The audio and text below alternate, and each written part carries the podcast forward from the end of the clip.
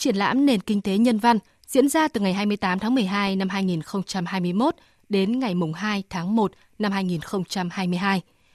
Tới dự triển lãm, người xem bắt gặp những khoảnh khắc mỗi ngày của chính mình trong quá khứ, hiện tại để cùng suy ngẫm về tương lai. 10 mô hình nghệ thuật thu nhỏ là hình ảnh người lãnh đạo nữ tạo việc làm cho nông dân bản địa. Là vuông tôm được mùa khi mưa thuận nắng hòa nhưng sinh kế bền vững vẫn còn là câu hỏi. Người xem triển lãm còn bắt gặp hình ảnh lớp học đơn sơ của trẻ em nơi vùng quê nghèo, là không gian đầu ngõ cuối phố, nơi có bà bán bánh mì đang lặng nhìn theo lũ trẻ nhảy dây, vân vân. Những lát cắt cuộc sống muôn màu đã được nghệ sĩ thị giác Trần Lương sắp xếp theo phong cách riêng, tạo ấn tượng đặc biệt nhằm chuyển đến người xem nhiều thông điệp ý nghĩa của nền kinh tế nhân văn. Cấu trúc triển lãm sẽ đưa những cái hình ảnh giáo dục trực quan, vần chữ cố gắng làm thật ngắn nhất, dễ hiểu nhất.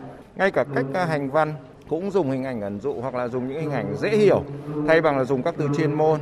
Thế còn về phần hình thì là nó được thể hiện bởi là một cái series ảnh và video phản ánh các mặt khác nhau của nền kinh tế nhân văn. Trong đấy quyền lợi của người lao động, quyền lợi của các cái thành phần khác nhau trong xã hội được ờ, dẫn chứng bằng người thực việc thực. Mặt khác thì là những cái mô hình của nền kinh tế nhân văn được dùng hình thức ẩn dụ so sánh. Tuy nhiên thì mô hình nó lại rất là cụ thể, để mọi người xem vừa thấy nó hấp dẫn.